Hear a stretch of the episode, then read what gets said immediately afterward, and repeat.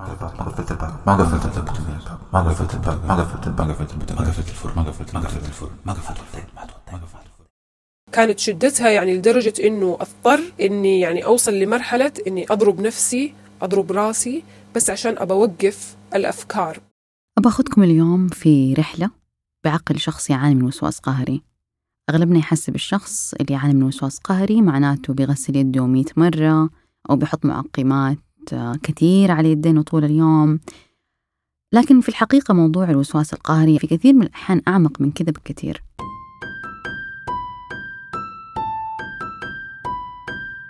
أهلا وسهلا فيكم. معاكم سلمى المفتي معالجة نفسية للكبار.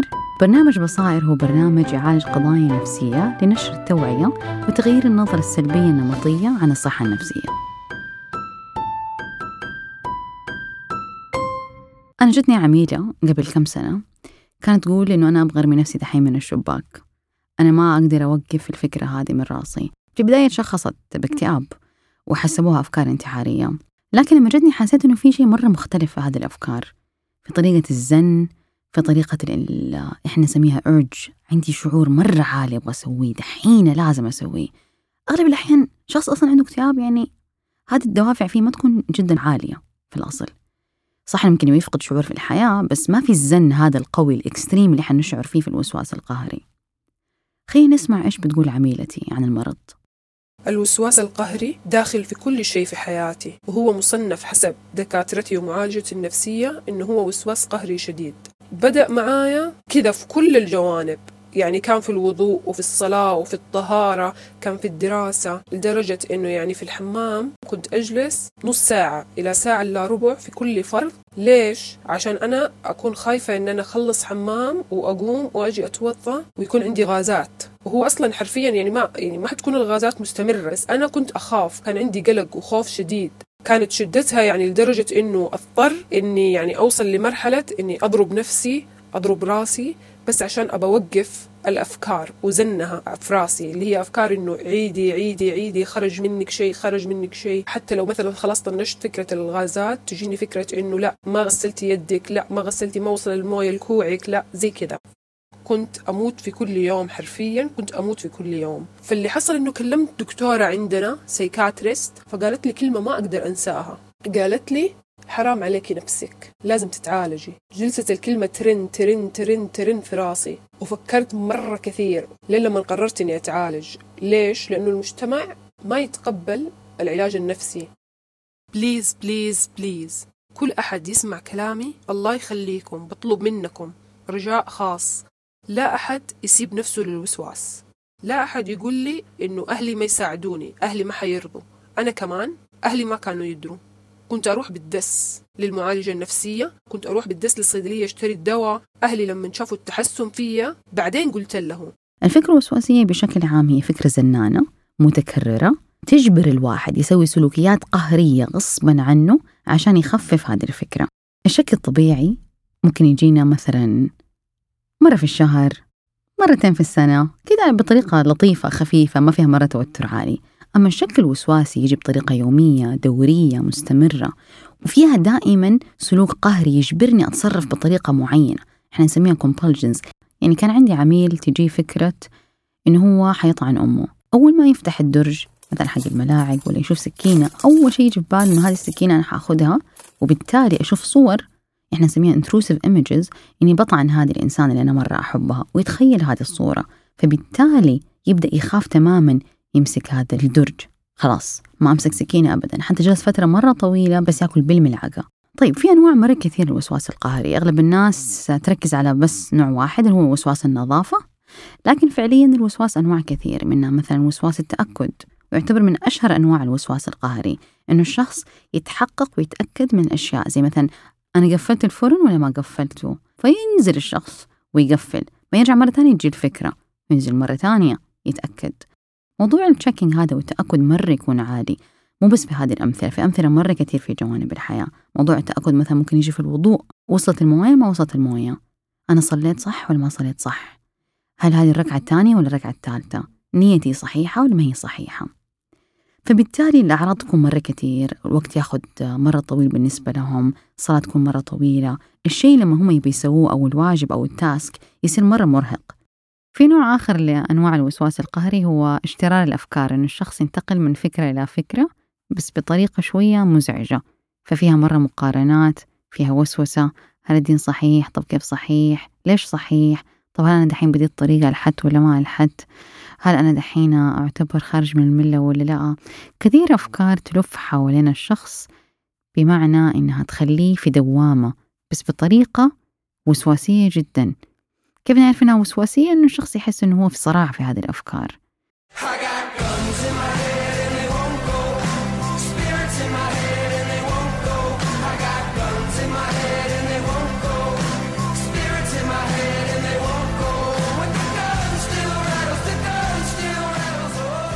دائما يجي الوسواس القهري للأشياء اللي إحنا مرة نبغى نحافظ عليها أو مرة نحبها مثلا إذا موضوع النظافة مرة مهم بالنسبة لي فحيجيني مثلا في دي الناحية. طبعا ما بتكلم عن الأشخاص بشكل عام بس الشخص لما يخاف مثلا إنه يفقد هذا الشيء فيزيد عنده أكثر. وهذا جزء من مشكلة الوسواس القهري. عشان كذا إحنا نبدأ نعلمهم في العلاج النفسي إنه تحتاج تتعلم كيف تطنش الفكرة أو تقبل لا مشروط لوجود هذه الفكرة. عشان يبدأوا شوية يتعلموا how to let go الهوس العالي تجاه هذا الموضوع. زي مثلا في الشك في الوضوء لازم أعيد الوضوء أربع عشر مرات إلين ما أنا أتأكد إنه زبط ياخذ مني مو بس دقيقتين ثلاثة ياخذ مني عشر دقائق ربع ساعة. شعور الراحة اللي يشعر فيه الشخص اللي بيعاني من وسواس قهري لما يستجيب لهذه الأفكار القهرية هو شعور مؤقت وإحنا نسميه temporary relief. يعني أنت الآن بتشعر بحالة ارتياح لكن أول ما ترجع الفكرة مرة تانية أنت حترجع تعيد السلوك مرة تانية وثالثة ورابعة. فبالتالي العقل ما تعلم إيش الشيء الصح المريح. هذه النقطة الأولى. النقطة الثانية يبدأ العقل مرة يتلخبط يحس عنده خلط. طب مثلا أنا دحين شكيت في الصلاة وعدتها طب هذه المرة الأولى طب المرة الثانية طب المرة الثالثة طب المرة الرابعة طيب ماني قادر أوقف. فهذه من أكثر الأشياء اللي تلخبط العقل. طب هل من جد أنا نقضت وضوئي ولا ما نقضت وضوئي؟ فالشخص يصير في حالة تذبذب مرة عالية. فال relief معناته ما بيصلح الفكرة ولا عمره صلح الفكرة. لكن أنا ال compulsion أو الطقوس اللي أنا بأسويها تعطيني بس راحة مؤقتة لهذه الفكرة. زي مثلا واحد يده مكسورة أقول له خد بروفين. بس أنا ما عالجت كسر اليد. العقل ما هو عارف كيف يغير هذه الفكرة. وكل شوية أنا قاعدة أغذي هذه الفكرة بسلوكياتي فتزيد هذه الوساوس لأن أنا قاعد أشبعها. فكل مرة لما أنا بعيد هذه التصرفات أنا بس بغذي الوسواس القهري.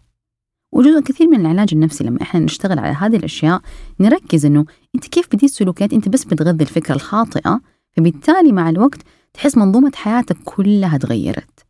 فقط عشان الوسواس القهري. يعني أنا عندي مثلا عميل ما يخرج غير بعد الساعة 8 في الليل بعد ما تخلص كل الصلوات عشان الطقوس حقت الصلاة. بس هو مثلا قبل سنتين ما كان زي كده فبالتالي مع الوقت نبدأ نلاحظ إنه الرضوخ أو الطاعة العمياء لهذه الأفكار اللي هي لا إرادية عشان بس أوصل لهذا التمبرري ريليف أو هذا الشعور اللي بسرعة أنا بغذيه تصير هذه الأولوية في الحياة. الوسواس يصير رقم واحد وحياتي أنا وأسرتي ودراستي وعملي تصير في آخر سلم هذه الأولويات. النوع الثاني هو وسواس النظافة. يتضمن خوف وهوس كبير من النظافة. طبعا مو بس خوف من الجراثيم يجي أنواع مرة كتير فالشخص يغسل يده بطريقة مرة مبالغ فيها يستحمى مرة كتير النجاسة مرة يخاف منها. كثير أشخاص يشعروا أنه الأفكار هذه آه غريبة.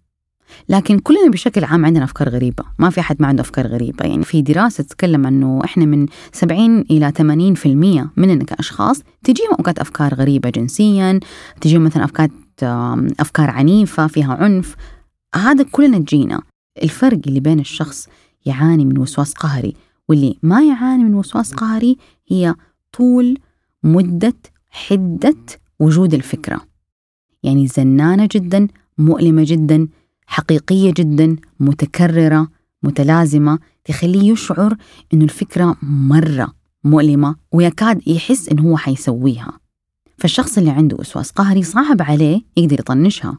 أما الشخص اللي ما يعاني من وسواس قهري لما تجي هذه الفكرة يقول مرة غريبة okay. ويقدر يكمل يومه مرة عادي. ما تزعجه. وسواس العد من أنواع الوسواس القهري إحنا نسميه العد القهري. هو الشخص يحس إنه أنا لازم أعد الشيء بكذا مرة أو أسوي الشيء بطريقة معينة وبأرقام معينة. مثلا أعد البلاط بطريقة معينة أو أعد السيارات بهذا الطريق. وسواس الاكتناز إحنا نسميه hoarding الشخص اللي يكتنز هذه الأشياء يخاف يفقدها. فتلاقي مثلا أنا كان عندي عميل ما حد يقدر يدخل الغرفة حقته. كلها أشياء كلها أثاث. يعني فوضى كبيرة بطريقة إنه ما حد يقدر يسيطر عليها. هذا جزء من الوسواس اللي لازم أحافظ على شيء ما أقدر أتخلى عن الشيء. لو تخليت عنه حتصير مشكلة أو حتصير مصيبة عندي ما أقدر. وسواس الكمال هو من انواع ال- الناس اللي عندهم هوس بالترتيب والتنظيم. ودائما هذا الشخص يصعب عليه يتعامل مع الأشياء لما تكون مكركبة. إحنا نسميه symmetric ولا ordering فمثلا عندي أنا كان عميل دولاب ملابسه لما صور لي هو مرتب بطريقة يعني صراحة ملهمة لأي إنسان في الحياة. لكن الجهد اللي ينحط في هذه الأشياء غير طبيعي والشخص اللي بيعيش مع هذا الإنسان مرة يتعب لأنه لازم البلوزة لما تطبق تطبق بطريقة معينة والألوان لازم تنحط بطريقة معينة فبالتالي هذا الإنسان لما يبي يرتب شنطة السفر ولا مثلا بيسحب بلوزة ولا الشخص بيرجع بلوزة في يعني يحصل stress مرة عالي. أي شيء يكون زايد عن ال norm الطبيعي من ناحية الترتيب أو الكمال أو النظافة أو الأفكار بشكل عام يبدأ يدخل في منحى الوسواس. فمرة مهم إحنا كأشخاص نبدأ ننتبه إيش السلوكيات القهرية تجبرنا أو إيش الأفكار المرة متكررة اللي بتزن علي دائما اللي ماني قادر أوقفها بتضايقني؟ بس أنا ماني عارف هل هي حقيقية أو غير حقيقية.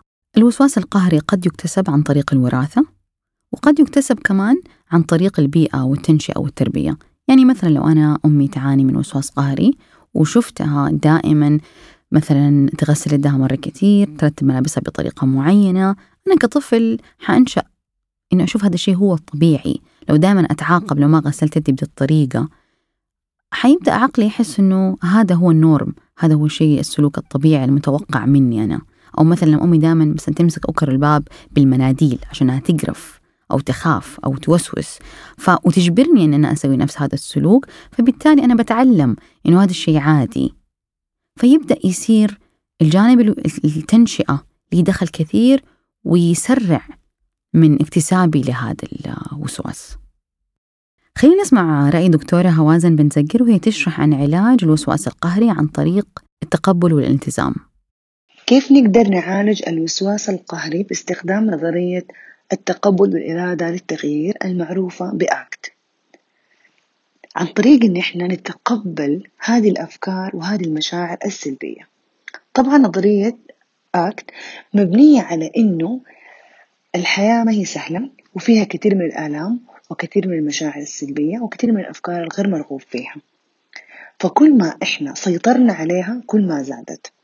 فما نجهد نفسنا ونبذل طاقاتنا في تغيير الأفكار أو في مثلا التحليل أو نعرف أسباب هذا الوسواس أو كيف أنا أقدر أسيطر عليه وكيف أقدر أتخلص منه. إحنا بس نحتاج إن إحنا نكون في اللحظة الحالية ونسمح لهذه المشاعر المؤلمة الوحشة اللي أنا ما أبغاها إنها تجي وتروح كأنها بتزورني كأنه زوار. لو نقدر نقول إن إحنا كأننا في إعصار وفي وسط الإعصار عندنا خيار اللي هو خيار يعالج الوسواس القهري اللي هو أكون في محل دافي وهادي وتجي هذه الأفكار وكأنها حواليني بتمشي لكن أنا ما أدخل في الفكرة مجرد إن أنا أشاهدها وأشوفها أشوفها من برا. ألاحظها كملاحظ وليس كمشارك. بينما أنا لو دخلت هذا الإعصار كيف حقدر أدخل؟ للأسف بالتفاعل والتفكير والتحليل في هذه الأفكار اللي بتجيني.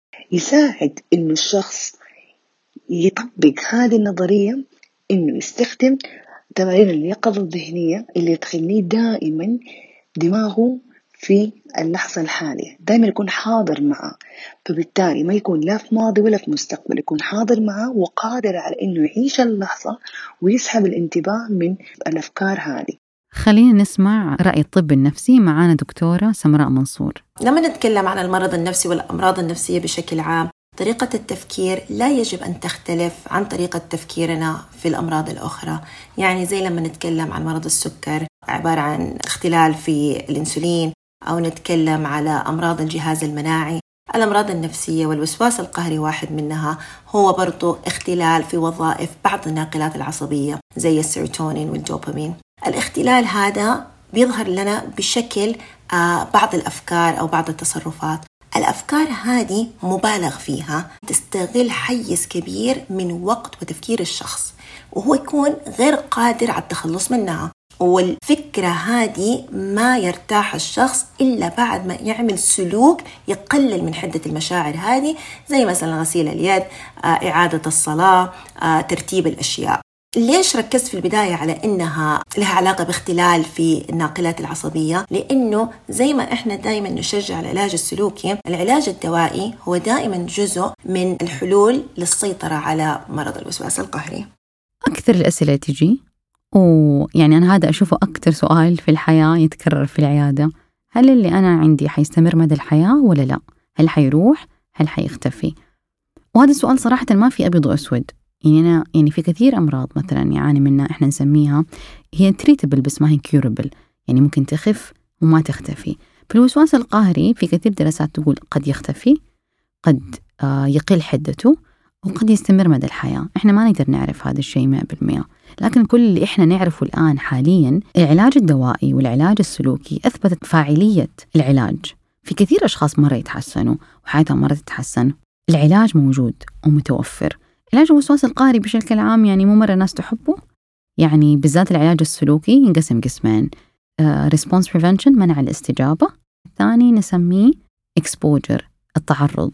نعرض الشخص للأشياء اللي هي تخوفه عشان نخفف حدة الفكرة. يعني أنا دائما أقول للكلاينتس حقوني الفكرة الوسواسية هي بولي. زي الإنسان المتنمر في راسك. مثلا عمره أحد متنمر حيقول لك أنت حلو ولا عمره مثلا أحد متنمر حيقول لك الله أنت شكلك مرة مرتب. لا. اكتشفوا في الدراسات أنت هذا البولي كل ما ترد عليه يزيد يعني إيش؟ ما أنت شكلك مرة وحش فالشخص إيش يقول؟ لا أنا أمي مرة تحبني أنا أصحابي يقولوا عني مرة حلو فذاك يبدأ يستثار أكثر get stimulated آه من جد فيبدأ يزيد اكتشفنا مع الوقت إنه لو أنا وقفت إني أرد وأستجيب لهذا الصوت المتنمر وهذا الصوت الوسواسي فبالتالي تبدأ تضاعف أنت كشخص هذه الفكرة. يعني مثلا أنت ما صرت كويس. أيوة أنا ما صرت كويس. وهذا من أصعب الأشياء الأشخاص يعانوا منها. ليه؟ لأنه أوقات للأسف ال OCD عنده subcategory آه أنت ما سويت زي كذا عشان ربنا ما بتسوي زي كذا فبالتالي شخص دائما يستثار فيضطر إنه يسوي هذه السلوكيات القهرية. في العلاج النفسي نعلمه كيف يضبط هذه الأفكار يضبط هذه الانفعالات. طبعا أنا عارف إنه مرة مو سهل هذا الكلام. عشان كذا ياخذ وقت لين ما هو يقدر يتحكم أكثر في هذه الأصوات الوسواسية المزعجة. أي صوت متنمر أنت تحتاج تتعامل معاه بنفس الطريقة. أنا كده. فيبدأ يضعف هذا الصوت. فأنا أواجه الشيء بنفس الطريقة. ما ينفع أقعد أبرر طول الوقت. ما ينفع أقعد أرجع طول الوقت. You cannot please an OCD ما عمري في حياتك حتقدر ترضي الوسواس لأنه دائما يزيد. فأنت دائما بس حتغذي هذا الوحش اللي جواتك وما حتوصل ولا نتيجة. Monster and save me from myself and all this conflict. Cause of everything that I love killing me and I can't conquer it. My OCD's talking me in the head, keep knocking. Nobody's home, I'm sleepwalking. I'm just relaying what the voice in my head saying. Don't shoot the messenger, I'm just I'm friends, friends with the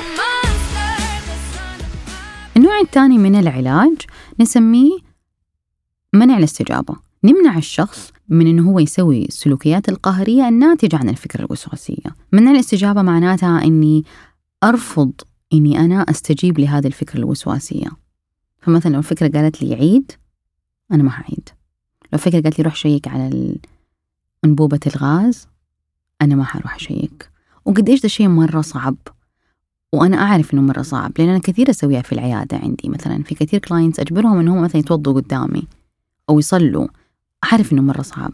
لكن كل ما أنا كسرت حدة هذه الفكرة كل ما أنا كسرت حدة هذا السلوك يبدأ ينكسر الدائرة أو التشين اللي بتحصل سلسلة الوسواس القهري المتكررة. دائما الشخص اللي يعاني من وسواس قهري نلاحظ غير الطقوس اللي هو بيسويها أو الأفعال القهرية يبغى تطمينات. إحنا نسميها seeking reassurance. دائما يبغى تطمينات إنه السلوك اللي هو بيسويه دحين صح. فمثلا في كثير عملاء عندي أمهاتهم يشتكوا إنه لما تصلي تخليني أوقف معاها. أو كل شوي تتأكد هل الشيء ده سوته صح ولا مو صح. أنا ما بتكلم بطريقة طبيعية عادية لا بطريقة مستمرة دورية في أشياء تكون مرة واضحة. فنبدأ نشعر أنه الشخص ليه بيسأل كل الأسئلة مرة كتير. وهذا جزء من الوسواس القهري أساسه يعني إحنا نسميه الشك. هو مرض تابع للشك. أنا أشك في كل حاجة أشك في وضوء أشك في نية أشك في صلاة أشك في أفكار. الرؤية ما هي واضحة دائما أحتاج شخص أعتمد عليه. فمن الأشياء اللي إحنا حتى نسويها في العلاج إنه نعلم الشخص كيف يبدأ يعتمد على نفسه أكثر ويخفف seeking reassurance أو التأكد من الآخرين. معنا أحمد صبري حيتكلم عن وجهة نظر الدين في الوسواس القهري. أهلا سلمى. أول شيء حابب أقول لكل أحد مصاب أو مصابة بالوسواس القهري في مسائل دين في مسائل عقيدة في مسائل صلاة في مسائل وضوء. أول شيء أعتبرني كأني بأعطي لك حضن الآن في هذه اللحظة وأطمنك وأقول لك إنه هذا الدين يسر. هذا الدين يسر بنص القرآن وبنص السنة. مو كلامي ولا رأيي ولا بحاول أسهل لك الموضوع ولا أحاول أضحك عليك. إنه الله سبحانه وتعالى أراد بنا اليسر ولم يرد بنا العسر وما جعل علينا في هذا الدين من حرج. وأنه النبي عليه الصلاة والسلام هو اللي قال لنا إنكم أمة أريد بكم اليسر. وكما جاء في الرواية إن هذا الدين متين فأوغل فيه برفق ولا تبغض إلى نفسك عبادة الله. فانتبه لهذه الأمور واطمئن. كل آراء العلماء الخلف والسلف كلهم في كل مسائل الوسواس وسواس نية وسواس وضوء وسواس صلاة وسواس كذا كلهم رأيهم واحد هو تجاهل الوسواس حكم الوسواس تجاهله ووجوب طرحه. هذا كلام كل العلماء. ما حتلاقي عالم واحد تستفتيه يقوم يقول لك إيوه إيوه لازم تعيد أكثر أو لازم تتأكد أكثر أو لازم كل الوساوس وسواس عدد الركعات عدد السجدات وسواس في الفاتحة كل الوساوس كلها حكمها واحد وهو التجاهل. والإمام ابن حجر وهو من هو في الفقه ومن هو في الدين وفي الورع لما سألوه عن الوسواس في كتاب الفتاوى الفقهية الكبرى قال الوسواس له دواء نافع وهو الإعراض عنها جملة كافية وإن كان في النفس من التردد ما كان فإنه متى لم يلتفت لذلك؟ لم يثبت. ونفس الشيء الإمام النووي وهو من هو في العلم وهو من هو كمرجعية دينية يقول أن الوسواس يأتي يعني من غير مبرر أو من غير حجة أو من غير سبب فيصرف من غير نظر. مو لازم تناقشه مو لازم تثبت له حاجة مو لازم آه تقيم عليه الحجة. الوسواس مجرد ما يجي تتركه تماما. وسواس العقيدة على سبيل المثال وطروء أفكار كفرية بشكل مستمر على عقل الإنسان أحيانا آه يعني بشكل كل يوم وبكثافة ويقعد يكتئب ويزعل ويبكي آه ويخاف أنا كفرت أنا كفرت. آه حبيبي ما في كافر قد كده زعلان من الكفر. وهذا الزعل اللي أنت فيه وهذا الاكتئاب وهذا البكاء وهذا التعب معناته أنك كاره لهذه الفكرة. مين هذا الكافر التقي اللي قد كده كاره الكفر؟ مين هذا الانسان اللي قد كده متضايق من شيء لكن بيتهم نفسه بنفس الشيء؟ فحتى وساوس العقيدة العلماء فرقوا بينها وبين شكوك العقيدة فقالوا الشك الطبيعي في العقيدة يحتاج إلى رد يحتاج إلى تسأل عالم يحتاج أنك تقرأ إلى آخره يعني الطرق المعتادة في إقامة الحجة. أما وساوس العقيدة التي تأتي بشكل وسواسي وبشكل متكرر فإنه لا يرد عليها. حتجيك الفكرة بس طالع في الجهة الثانية. حتجيك مرة ثانية طالع في الجهة الثانية. حتجيك ألف مرة كل مرة طالع في الجهة الثانية وهو جهاد يومي وما يلبث إلا أن تخف هذه الوساوس وإن شاء الله تنصرف. يعني هو للأسف من أصعب الوساوس اللي أنا بشوفها الوساوس الدينية لأنها تتعلق بالعقيدة تتعلق في النفس. يعني الواحد يدخل مرة في صراع كبير فيها. لما أنت بتقولي بس أعرضي عنها الموضوع مو مرة بهذه البساطة. هل تشعر أنها بدي البساطة؟ هي صعوبة وهي جهاد.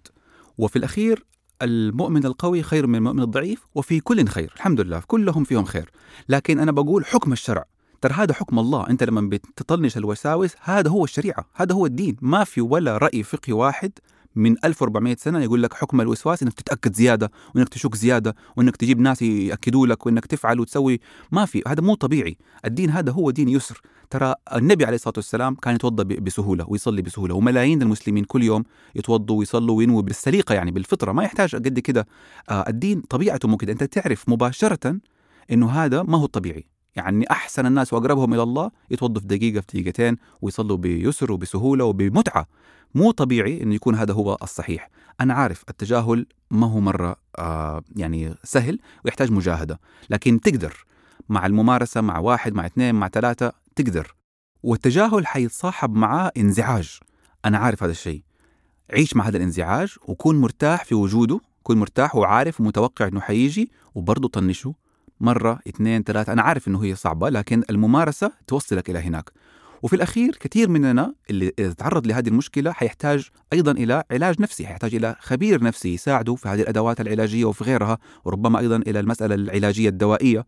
فلا تتردد أنك تطلب مساعدة شخص خبير آه، تروح لعيادة نفسية تروح لمكان بروفيشنال يقدر يساعدك أيضا ويدعمك في هذه المعركة. ولا تستسلم. هذه معركة عشانك أنت. حارب عشان نفسك حارب عشان متعتك في الحياة حارب عشان تكون الأمور اللي أنت تحبها. يعني اللي عنده وسواس في العبادة يشتاق إنه ينبسط في العبادة ويرتاح زي ما كان طبيعي زي ما كل الناس. يشتاق لهذا اليوم. فلا لا تستسلم. حتى اللي عنده وسواس في شيء ثاني زي زي مثلا وسواس النظافة ولا وسواس هو يشتاق إنه يرجع طبيعي وينبسط بحياته وزي كذا لا تستسلم. لا تحس إنه خلاص هذه نهاية المطاف وما أقدر أخرج من هذه الأفكار. تقدر. أنا عارف إنه صعب لكن تقدر. هل في حديث ذكر فيه عن الوساوس؟ أيوه في حديث وهو حديث جدا مبهر وتكلموا عنه العلماء كثير. وفي هذا الحديث جو الصحابة للنبي عليه الصلاة والسلام وقالوا له أنه تخطر في بالنا أفكار الواحد فينا يفضل أنه يتحرق ويتفحم ولا يقولها ولا ولا يفصح عنها. فالنبي عليه الصلاة والسلام قال لهم ما معناه؟ أوجدتموه؟ لقيتوا هذا الشيء؟ لقيتوا هذه الأفكار أو هذه التصورات أو الصور اللي أنتم كارهينها وتجيكم؟ قالوا نعم. قال ذاك صريح الإيمان. ذاك صريح الإيمان. هذا حديث نبوي عن هذه المسائل إنه انت ما يجيك هذه الوساوس ترى إلا انت محب لهذا الدين ومحب لهذا الإيمان. مين حيجي له وسواس في الدين إذا هو مثلا غير مسلم ولا غير ولا ملحد؟ مين؟ مستحيل. الوساوس تجيك في شيء انت مرة تقدره مره تعطي له قيمة عالية في حياتك. فالنبي عليه الصلاة والسلام ما لامهم. ما قال لهم حتدخلوا النار عشانكم فكرتوا كده ولا لا ابدا. حكم الوساوس الواجب عليك فقط إنك ما تستمر فيها. كل ما تجي تطنش حتى لو ألف مرة في اليوم. أما حكمها عند الله ليس عليك حساب. حتى لو جاتك أفكار كفرية ما تتحاسب عليها ولا هي حجاب بينك وبين الله ولا تمنعك ولا عليك عقوبة ولا حاجة. بس مطلوب منك كل ما تجي تدير وشك. المطلوب منك إنك ما تستمر فيها وما تتواصل فيها.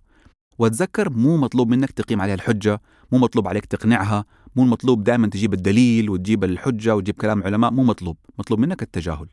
وبس في الأخير أتذكر والله إنه هذا الدين دين يسر. الله سبحانه وتعالى أراد أن يكون هذا الدين يسر هو اللي يبغى. فلا تحس نفسك إنك يعني لما تطنش كأنك بتتساهل في الدين كأنك آه، هذا جزء من الوسواس ترى إنه أنت يعني قاعد تتلاعب بالتطنيش هذا لا. حتتفاجئ مثلا إنك آه، فرضا توضيت بسرعة حيقول لك لا أكيد في غلط لا هو كده الوضوء هو الوضوء سهل طيب. ملايين المسلمين يتوضوا كل يوم بهذه السهولة.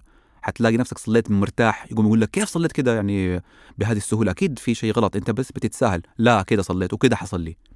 وأختم بقصة بسيطة للإمام محمد بن القاسم ابن أبو بكر الصديق. لما جاء واحد سأله قال له إني أهم في صلاتي كثيرا أنا دائما ألخبط في الصلاة دائما عندي مشكلة في الصلاة. فقام قال له لن يذهب عنك هذا حتى تنصرف من صلاتك وأنت تقول له نعم ما أتممتها. يقول لك أنت ما كملت الصلاة. أيوه ما كملت الصلاة وما حعيد الصلاة. واخبط راسك في الحيط. الدين هذا دين يسر والدين هذا دين سهولة والأهم هو علاقتك بالله وليس الأهم هذه الشكليات الوسواسية اللي الشيطان يدخل منها علينا. شكرا أحمد صبري يديك العافية. آه قبل ما أنهي الحلقة رسالتي لكل شخص يعاني لا تعاني بصمت. في دايما حل. لا تكون عبد لهذه الأفكار. هذه الأفكار مرة مؤلمة وزنانة وحقيقة تعطل حياتك وحياة حتى الناس اللي حوالينك. كثير وسواس قهري كان مسؤول على طلاق. كثير وسواس قهري كان مسؤول إنه الشخص ما يكمل دراسته. كثير وسواس قهري كان مسؤول عن إنه أنت ما تعيش حياة كريمة لكن الحل موجود والعلاج موجود وكل هذه الأشياء الآن صارت متاحة. فلا تخجل أو لا تنكسف من طلب هذه المساعدة. شكرا ونشوفكم على خير.